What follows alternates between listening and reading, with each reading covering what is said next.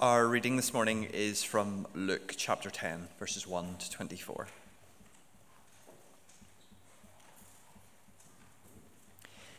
After this, the Lord appointed 72 others and sent them on ahead of him, two by two, into every town and place where he put himself was about to go. And he said to them, The harvest is plentiful, but the laborers are few. Therefore, pray earnestly to the Lord of the harvest to send out laborers into his harvest. Go your way. Behold, I am sending you out as lambs in the midst of wolves. Carry no money bag, no knapsack, no sandals, and greet no one on the road. Whatever house you enter, first say, Peace be unto this house. And if a son of peace is there, your peace will rest upon them. But if not, it will return to you. And remain in the same house, eating and drinking what they provide, for the laborer deserves his wages. Do not go from house to house. Whenever you enter a town and they receive you, eat what is set before you. Heal the sick in it, and say to them, The kingdom of God has come near to you. But whenever you enter a town and they do not receive you, go into its streets and say, Even the dust of your town that clings to our feet we wipe off against you. Nevertheless, know this, that the kingdom of God has come near. I tell you, it will be more bearable on that day for Sodom than for that town. Woe to you, Chorazin! Woe to you, Bethsaida, for the mighty works done in you had been done in Tyre and Sidon, they would have repented long ago, sitting in sackcloth and ashes. But it will be more bearable in the judgment for Tyre and Sidon than for you. And you, Capernaum, will you be exalted to heaven? You shall be brought down to Hades. The one who hears you hears me, and the one who rejects you rejects me, and the one who rejects me rejects him who sent me. The 72 returned with joy, saying, Lord, even the demons are subject to us in your name. And he said to them, I saw Satan fall like lightning from heaven. Behold, I have given you authority to tread on serpents and scorpions and over all the power of the enemy, and nothing shall hurt you. Nevertheless, do not rejoice in this, that the spirits are subject to you, but rejoice that your names are written in heaven. In that same hour, he rejoiced in the Holy Spirit and said, I thank you, Father, Lord of heaven and earth, that you've hidden these things from the wise and understanding and revealed them to little children. Yes, Father, for such was your gracious will. All these things have been handed over to me by my Father, and no one knows who the Son is except the Father, or who the Father is except the Son, and anyone whom the Son chooses to reveal him. Then, turning to the disciples, he said privately, Blessed are the eyes that, that see what you see. For I tell you that many prophets and kings desired to see what you see and did not see it, and to hear what you hear and did not hear it. This is the word of the Lord.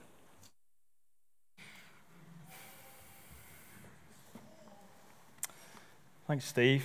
Um, why don't I pray for us again before we get going in Luke chapter 10? Uh, because we've got a lot to get through this morning and we need God's help in understanding what He's saying to us. So let me pray. Father, we thank you for your word, that you speak to us and reveal yourself to us. And we pray now that uh, by the power of your Spirit, that as we look at these verses, we would see incredible things about your Son Jesus. And we pray that that, that which we see of him uh, would delight us and transform us uh, in such a way that we go from here to make you known uh, and to boldly proclaim your kingdom. And we pray these things for your glory. Amen. Um, if you're visiting with us this morning, what we've been doing for the last period of time is uh, studying uh, the book of Luke together, um, Luke's account of, of the life uh, and uh, ministry of Jesus Christ. Um, and what we've been seeing in Luke's gospel is that Jesus Christ is the king who has been sent by God to save this world. He has come on a rescue mission to fix broken lives and to fix our broken world. And what we've seen, especially in these last few weeks, is that Jesus calls people to follow him. When he transforms people's lives, he calls them to join him on mission, on this global mission, a, mission uh, to see him restore broken lives and to see him restore this broken world. And I wonder how you feel about Jesus' call to join him on mission. Maybe if you're a Christian this morning, that call to, to mission, to make Jesus Christ known, to see him restore broken lives in this broken world, it's a mission that excites you. It's one that, that gives you real purpose and meaning in life. Maybe it might overwhelm you. A global rescue mission. For me, I'm sent by Jesus to join him. Where do I even start? Maybe it burdens you a bit. You want to do something, you really have a desire to make Jesus known, to see his kingdom come, but, but you don't know where to start. Not sure what to do. You, you kind of get busy doing stuff, but you're not really sure if you're being missional at all. You ever feel like any of those things? I know I do. Maybe all of them at different times. Well, in our passage this morning, Jesus is talking to a group of followers and he's briefing them for the mission that lies ahead. And I find it really helpful to listen to his mission briefing. It's given me real clarity on what it looks like to follow Jesus on mission now. And what we need to know about this section is that it's one of these passages in the Bible that we have to read as Christians now uh, as more descriptive rather than prescriptive. What I mean by that is uh, we don't read all the details that we see here and then kind of copy and paste them to us and our situation now, following Him. Um, there are principles here that definitely apply to our lives on mission now, but clearly Jesus is briefing these people for a very particular mission at a very specific time in redemptive history. So some of the details we read, like, like those in verse 4 uh, about carrying no money bag, no knapsack, um, those are, are not details that are kind of universal. Uh, it's not that we need to go out on mission not carrying a, a rucksack or extra money with us on the way. Um, everything missional that we try to do doesn't have to be done in pairs like we see here. You can do that if you want, um, but it's not, I, I think, what, what Luke is wanting us to take away from this. And so the question we have to ask is what can we learn from Jesus' instructions to them, which help give us clarity now about the mission he calls us to? There is uh, loads in this passage, um, and we're not going to have time to pick through it all, but I've got four truths which I think come out of this passage which really help us uh, to understand what it looks like to join Jesus on mission. Um, as we go into this world to proclaim his kingdom and to make him known. And I think it's really important for us as Christians to know these truths, to really grasp them and hold on to them, because they are things that help us have the right perspective on mission. They're, they're things that help us to persevere in mission, even whenever it's really hard when it, it feels like things are, are fruitless, our endeavors aren't really having any kind of impact at all. Jesus says in verse 3 something that's really striking, doesn't he? He's sending these followers out as lambs in the midst of wolves.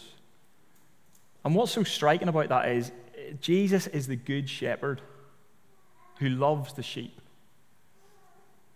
He, these are the sheep that he will lay down his life for. And as he sends them out on mission, he wants them to know what the mission will really be like. That they will feel at times vulnerable. That it will feel at times like, like a hostile mission. They might even feel at times in danger on this mission. So he wants them to know these truths, to, to have them sink down deep into their hearts so that they know that, that being on this mission uh, with him, they are not in any kind of danger. They are not, they have nothing to fear. They do not need to give up because Jesus Christ is in charge. So, truth number one here's what Jesus says that they must know. First of all, they must know that God is in charge in this mission, not, not us, not you. We must know that God is in charge in this mission, not you. And that's great news, isn't it?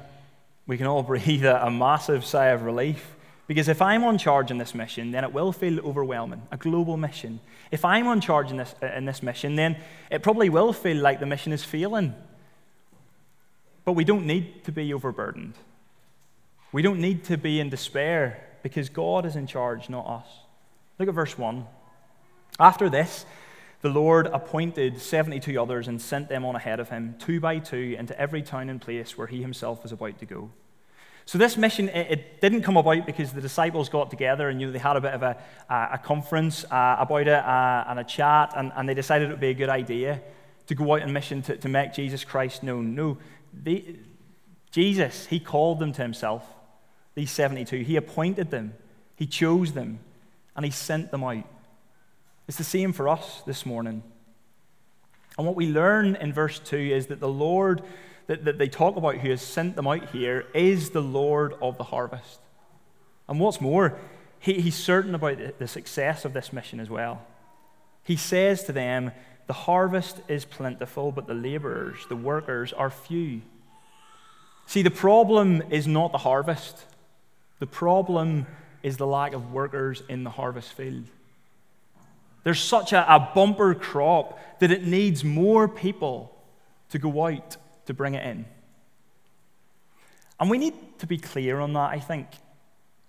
We need to remember that because at times I think we can have quite a pessimistic view on mission, especially in places like Northern Ireland here, where it feels like less and less people are interested in hearing about Jesus Christ, or less and less people are becoming followers of Jesus. This mission Jesus calls us on, it sometimes can feel a bit like mission impossible. But Jesus is in no doubt. The Lord of the harvest says there is going to be a bumper harvest. A couple of chapters earlier, he's told his disciples the parable of the sower. And he likens his own ministry and the ministry of his followers to a farmer sowing seed, scattering seed everywhere. And lots of that seed is wasted, it doesn't bear fruit. And that can be discouraging. That can leave us feeling like we might just pack it all in because it doesn't seem to be having any effect at all. But Jesus says, Be in no doubt, because some of that seed that is sown will land on good soil and it will produce a bumper harvest. A hundred times that which was sown. Jesus says, It is going to work because I am in charge. See, if the harvest depends on me or you, it will be mission impossible. But when it depends on Jesus, the Lord of the harvest, we have reason to be hopeful, don't we? Because he promises that even though many will reject this message, in the end, the harvest will be plentiful. I'm sure that seemed very unlikely to the disciples there as they turned from looking at Jesus to look at these villages and towns ahead of them. But even think of how things have progressed in Luke's gospel up until now. At first, it was just Jesus on mission, proclaiming the good news of the kingdom. And then he called 12 others to join him on mission. And now it's 72, which, in the grand scheme of things, is still a tiny number. But this is what started a global mission. A global mission that has been overwhelmingly successful. Let's not forget that. Throughout the years, millions upon millions of people have come to faith and continue to come to faith in Jesus Christ. Just think of some of what's happened in the last century across the world. In 1970, in East Asia, China, Korea, Japan, it was estimated that 1.2% of the population were professing Christians. Those are places with no Christian cultural heritage, but in those places, there has been amazing growth in God's kingdom. They reckon that in the year 2023, there is now 10.5% of East Asia who are Christian. 171.1 million people. More Christians in China than in the whole of Christian Europe. Who'd have thought that back in 1970? In 1910, 9% of people across the whole of Africa were thought to be Christian. Now in 2023, that's estimated to be 49%. And we might ask, well, well how has that happened? It's happened because of stories like this. A guy, Frank Houghton, was born in, in 1894, and he became a, a missionary in the China Inland Mission in the 1920s. And in 1930, he wrote what is arguably the most famous missionary hymn of all a song called Facing a Task Unfinished. And he wrote that hymn with a request and a prayer attached. He wrote the song praying and requesting 200 missionaries be sent to China. And China in the 1930s, it was a, a horrific place to be. Mao Zedong was going full force, communism was on the rise, the Christian church was on its knees. But 200 missionaries heard the song, felt the Lord's call, and went to China. And it's arguably the most incredible moment of church growth in history. In 1958, the wife of Mao Zedong announced this is what she said Christianity in China has been confined to museums, it is dead and buried. But like we said, if you fast forward to today, 50 years later, it's estimated that there are up to 100 million Christians in China. And that's just one story, one example of people across the world who believed what Jesus Christ said here that the harvest is plentiful, but that the workers are few. And so they did what Jesus Christ calls the 72 to do here, where there is that urgent need. He called them to pray earnestly to the Lord of the harvest to send out laborers into his harvest. They pleaded with the Lord of the harvest. They trusted the Lord of the harvest to send out workers into his harvest. And you know what? He answered those prayers. You see, God is in charge on this mission, not us. So we pray to him. We ask him to do what is needed, to do what's necessary. We ask him to do what only he can do. And prayer is the proof that we really believe that God is in charge in this mission, not us. Prayer is the proof that, that we really believe the results of this mission, the results of our missional endeavors, they lie solely with Him. Only He can open people's blind eyes to the truth and wonder of the gospel. Only He can bring people from death to eternal life. Only He can stir in the hearts of His people to send them out to make Him known. And so the question for us this morning is are we praying? Are we praying to the Lord of the harvest to send out laborers into his harvest field here in East Belfast? On these streets? In this community? Are we praying to the Lord of the harvest for the harvest field in Southern Ireland? For him to send out laborers into a place where the harvest really is plentiful, but the laborers are very, very few. Do you pray for the harvest field of your workplace, of your neighborhood, of your friendship group? That God would send you and equip you to go for Him as a laborer there. Prayer is our starting place on mission. Prayer is foundational to the mission. And so we go praying to the Lord of the harvest to send out laborers into his harvest field, knowing that he is in charge, not us. That's truth number one. Truth number two is this know that the message you proclaim about Jesus brings peace. The message you proclaim about the kingdom of God brings peace. Look at the first thing Jesus tells these disciples to say as they go. Verse 5 Whatever house you enter, first say, Peace be to this house. Now, what does that mean? What is this peace that they proclaim? Well, to understand the message of peace, we have to back up in our Bibles quite a bit. Because in the beginning, God created a world that was at peace. All things in this world were in perfect harmony. And the only reason that changed was because we as humanity chose war. We chose war with God which then leads to war with each other. You see, if we loved God and we lived in His world in His way, then His way would always lead to peace. We would be at peace with Him, we would be at peace with each other, but we don't love God and we don't want to live in His way. We want to live in our way. We say no to Him and yes to self, and that creates a problem, doesn't it?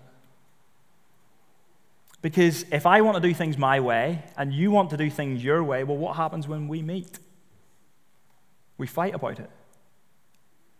And that's why the world is not a peaceful place. That's why we're often not at peace with each other, even at peace within ourselves, because ultimately we are not at peace with God. And peace in, in the Bible, it isn't just the end of war, it's the restoring of all things to the way they were meant to be, to the way God created them to be. And you know, in the Old Testament, throughout the Old Testament, God promised He would send someone to restore that peace to bring peace between us and God and peace between us and each other. And the prophets throughout the Old Testament, they paint a beautiful picture of what that peace will look like. They say, There will come a day when there will be no more fighting, no famine, no more funerals or farewells. There will be nothing to fear. People from all nations will live in harmony and at peace, and they will feast together at God's table with an abundance of good things that never end because God's chosen one will come and he will restore the world to how it was supposed to be. He will bring peace. And there will be peace because we will be at peace with God. We will no longer be his warring enemies, we will be his beloved children. And we will know just how wonderful it is to experience peace with God. And we will desire to live more and more at peace with each other. But the lingering question that, that continues throughout the Old Testament is how will this beautiful picture of peace ever become a reality? Well, the world is broken because our relationship with God is broken. And so, if the world is ever going to be made right, what needs to be made right is our relationship with God. And what does it take to fix broken relationships? Forgiveness. Forgiveness says, What you have done is wrong, but I will not make you pay for it. I will put your wrongdoing behind you so that we can walk into a more peace filled and, and beautiful future together. And Jesus Christ, He is the one who has come to bring that peace. He restores us to God because He brings forgiveness. For a moment, just turn back with me to Luke chapter 7 if you have your Bible. We're going to look at Luke chapter 7, 48 to 50, because this story will help us understand that connection between forgiveness and peace, okay? We've looked at this story before. It's the one of the woman, the sinful woman, who comes in and washes Jesus' feet with her tears and anoints him with perfume. Look what Jesus says to her after she does this beautiful thing to him. Verse 48 your sins are forgiven. Then those who were at table with him began to say among themselves, Who is this who even forgives sins? They know that the only God can forgive sins. Who's this then that says that her sins are forgiven? And Jesus says to them, verse 50, or he says to the woman, sorry, in verse 50, Your faith has saved you. Go in peace. See the connection?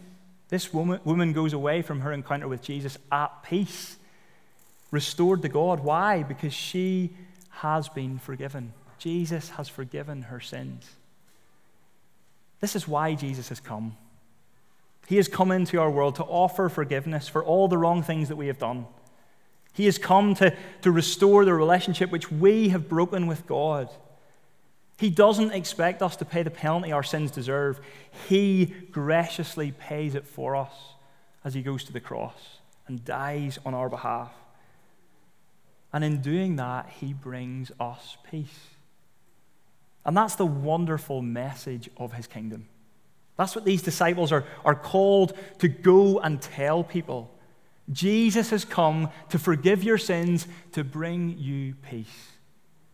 And so Jesus says in verse 6 If a son of peace or a person of peace is there, your peace will rest upon him, but if not, it will return to you. What does this mean? Well, son of peace, it's kind of a Hebrew way of saying a person who receives your offer of peace. If they receive your offer of peace, then your peace will rest on them. They will enjoy that peace with God. Their sins will be forgiven, that broken relationship between them and God will be restored. And the disciples go proclaiming peace. And then, when people welcome them in, do you see what they do in verse 8? They heal the sick. Whenever you enter a town and they receive you, eat what is set before you, heal the sick in it, and say to them, The kingdom of God has come near to you. See, the ministry that Jesus calls his disciple to, this mission that he sends them on, it is one of word and deed. It's a, a ministry of peace that is about word and deed. They heal the sick to show that the kingdom of God has come near. To show that one day, just as the prophet said, the kingdom of God will come in all of its fullness. God will restore all things to how they were meant to be. The brokenness will be fixed.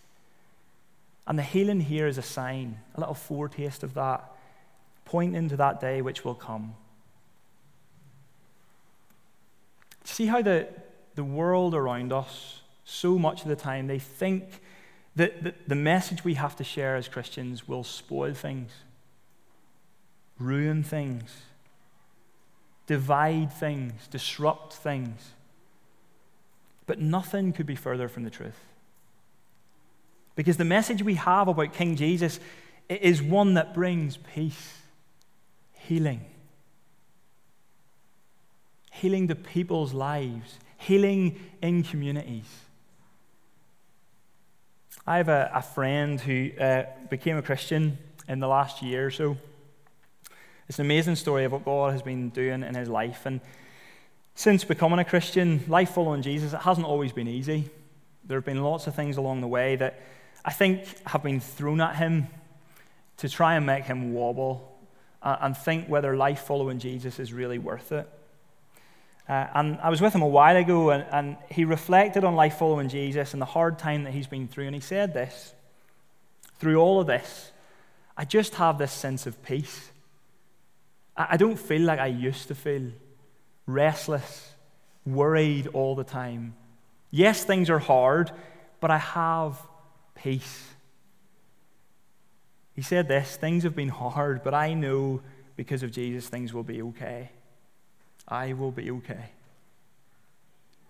And I know that, that that guy wasn't just saying that because that's what he thought Christians say. No, he was saying it because this is his experience of life now with Jesus.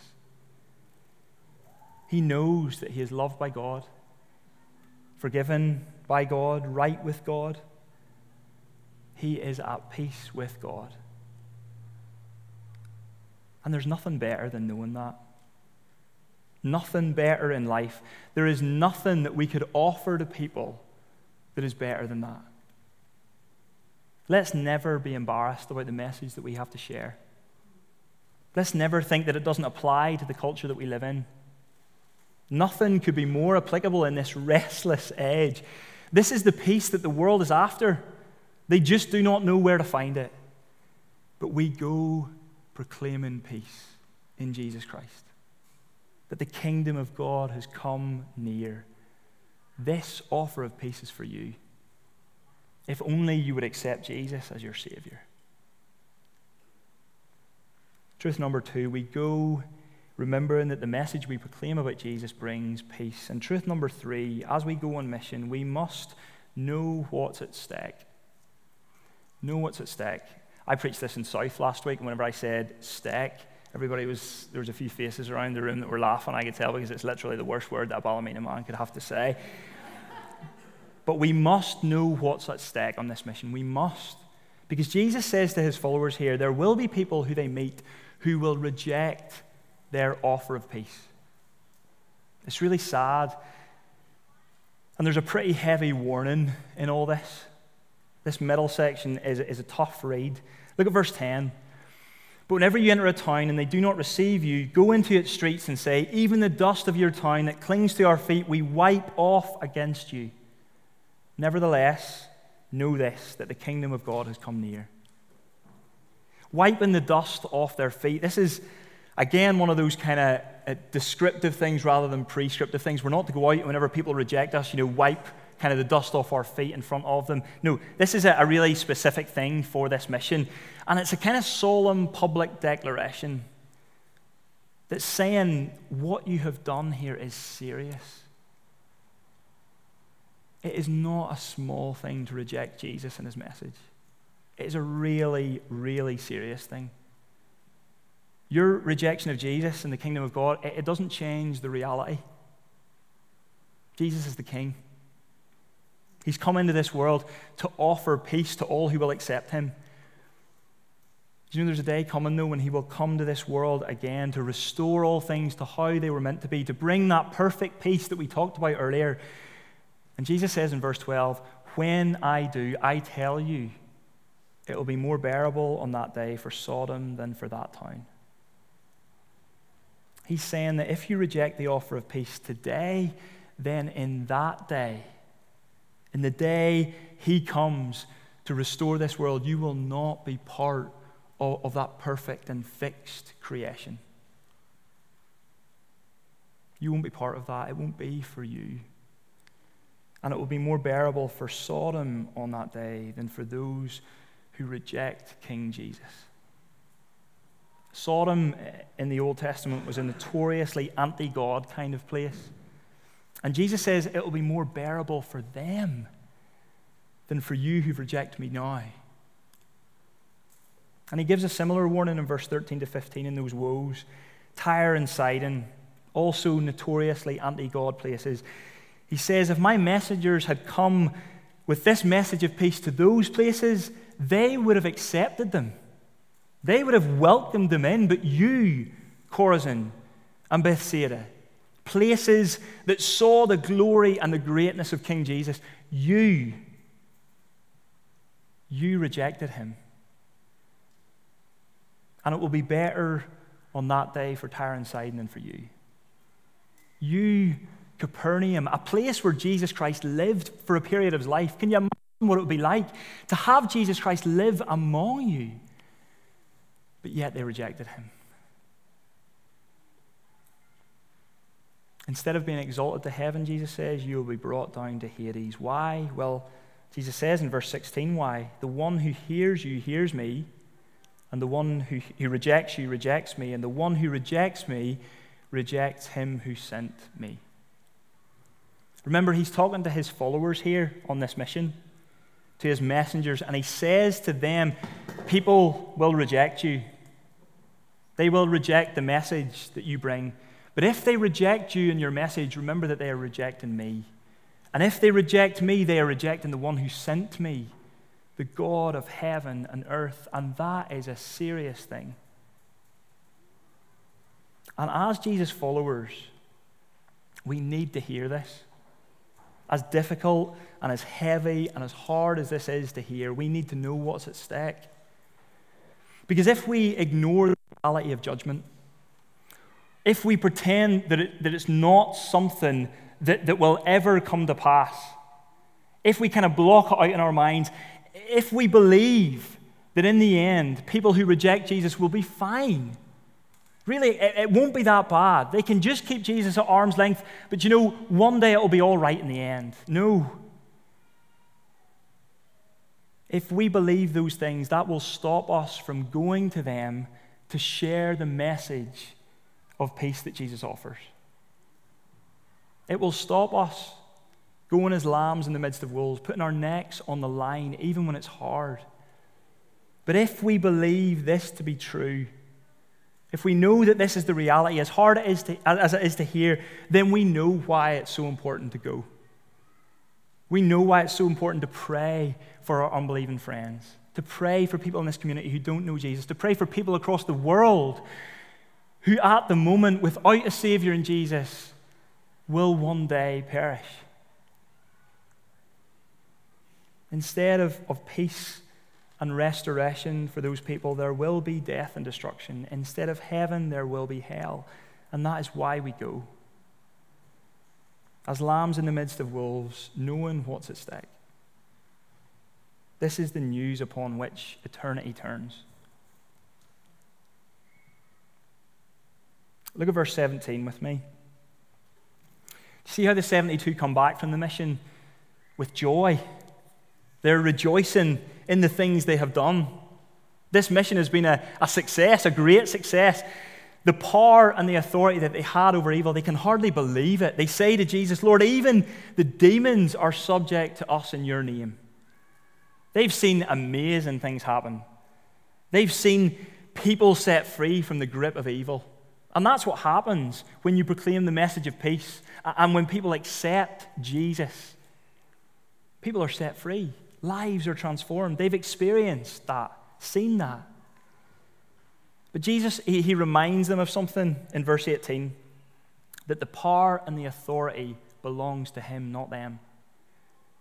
He says to them, I saw Satan fall like lightning from heaven. So it's almost like what he's saying to them here is as the kingdom of God advanced, as they went on mission proclaiming the kingdom, and as it, as it moved forward, Jesus saw Satan's demise. He saw that his time is nearly up. Because Jesus has all power and authority over evil. And he knows that the time is coming very soon at the cross and the tomb when Satan will be defeated forever. When all the powers of evil and the spiritual forces of evil will be disarmed, put to shame. And he says, Behold, I have given you authority to tread on serpents and scorpions and all over the power of the enemy, and nothing shall hurt you. What's he saying here? Well, he's reminding all his followers on mission that no matter how hard it is, that even when they go as lambs in the midst of wolves, they are on the winning side. Nothing will stand against the kingdom of God. Nothing will stop his advance. Why? Well, because we are His. We are His. And that's the fourth truth that we need to know as followers of Jesus as we go on mission. Know that you are His. This is the amazing truth of verse 20. Nevertheless, Jesus says to them, Do not rejoice in this. So, so he's, he's saying, I'm glad you're happy. It's not that he's saying, Don't rejoice in what you've done. Do rejoice in it, but Rejoice that your names are written in heaven. Primarily, first and foremost, set your joy in that you are mine, that you belong to me. Not in the things that you do for me, but that you belong to me. See, the danger is what keeps us going on mission. It is kind of success, as the world terms success. It's a numbers game. It's all about how many people we see converted through our efforts. It's all about how many new people we see coming to our church. It's all about how many good gospel conversations we've had with unbelieving friends in the last week or two. And the danger is we tie our joy on mission to success on mission, success in ministry. But what happens on the bad days? When things don't go so well, or, or when we don't see any fruit, when it feels like we're plugging and plugging away and nothing really is happening. What happens when we do feel the weakness and the vulnerability of being a lamb in the midst of wolves in our workplace or in our friendship group or among family? When we're rejected, when we're slandered, isolated, excluded, what do we do then? Do we lose our joy? Do we get filled with a sense of despair on mission for Jesus? No, we don't have to, Jesus says, because tying, tying your joy to those things will lead to that. But that's why he says, tie your joy to the fact that your name is written in heaven, that you are known by me. Rejoice primarily in that. It's a lovely picture that the Bible uses several times to show us that our place before God is secure. A while back, I went to a, restaurant with some friends uh, in Belfast here, and it was very crowded in the kind of entrance way. And I thought whenever we went in, we're never going to get a table here. It's so busy. But my friend had booked a table for us. And so when we walked in, we knew that our names were in the book. And so we didn't have to be worried, worried about what was going to happen, because we knew that, that our place was reserved. Because of Jesus, there is a place for you at God's table reserved for you forever. And that is something to rejoice about this morning. Because that means that there is never anything that can separate you from Him. Nothing can ever change that. It means that whatever you do for Him or don't do for Him, He will never stop loving you. It means that whatever anyone else does to you, He will never stop loving you. He will always delight to have you at His table. Your place is booked. And the thing is, when you get that, like really get that, it actually fuels our lives on mission. Because why don't I often tell my friends about Jesus? Why do I stay silent? Because I'm afraid of what they might think of me. I'm afraid of what I might lose status, reputation, a place at their table, a welcome in their home. But if I know that my name is written in heaven, that Jesus, the King of Kings and the Lord of Lords, has reserved a place at his table for me, then I know that there is nothing to lose. If I'm crippled on mission by a fear of failure, of saying the wrong thing, or of doing the wrong thing, of messing up for Jesus, if that's you, know that your name is already written in heaven. Jesus loves you not because of what you do, but because of what he has already done. He has displayed his love for you at the cross, dying for you, to forgive you for your sins, to, to lead you into a place of peace with God forever, to lead you towards that glorious future with him at peace forever. Tim Keller, he, he died uh, a few weeks ago. He's a kind of famous Christian, if you want to call him that, but um, someone who has done amazing things in the last 70, 80 years for God's kingdom. Uh, and over the last number of weeks, tributes were kind of coming in for Tim Keller and, and the life that he lived. And one that stood out to me when I watched them was uh, one from John Piper. Uh, he talked about the last email back and forth that him and Tim Keller had. I wonder if there's like an insight into the kind of email back and forth that, that these famous theologians and famous preachers have, but they were talking about this verse, verse 20. And, and Keller said to John Piper that what gave him joy as he reflected on his life, it, it wasn't the, the sermons that he had preached, or the books that he had written, or the people that he had helped in their journey to Jesus or in following Jesus, what brought him most joy as he reflected on his life, there in his deathbed in, in many ways, was knowing that because of Jesus, his name was written in heaven. He was secure.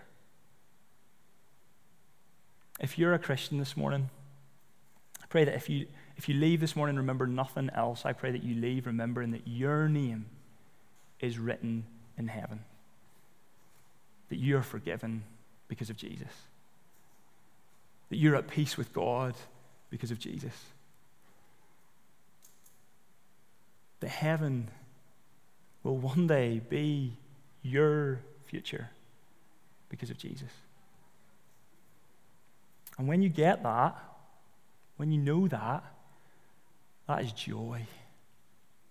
Joy that sets you free, joy that makes you bold to share the hope of Jesus with others who don't yet know him. Let's remember this. Let's rejoice in this. And let's go and proclaim the kingdom of God to this world out there. Stand with me now if you can, and let's pray before we come to the table.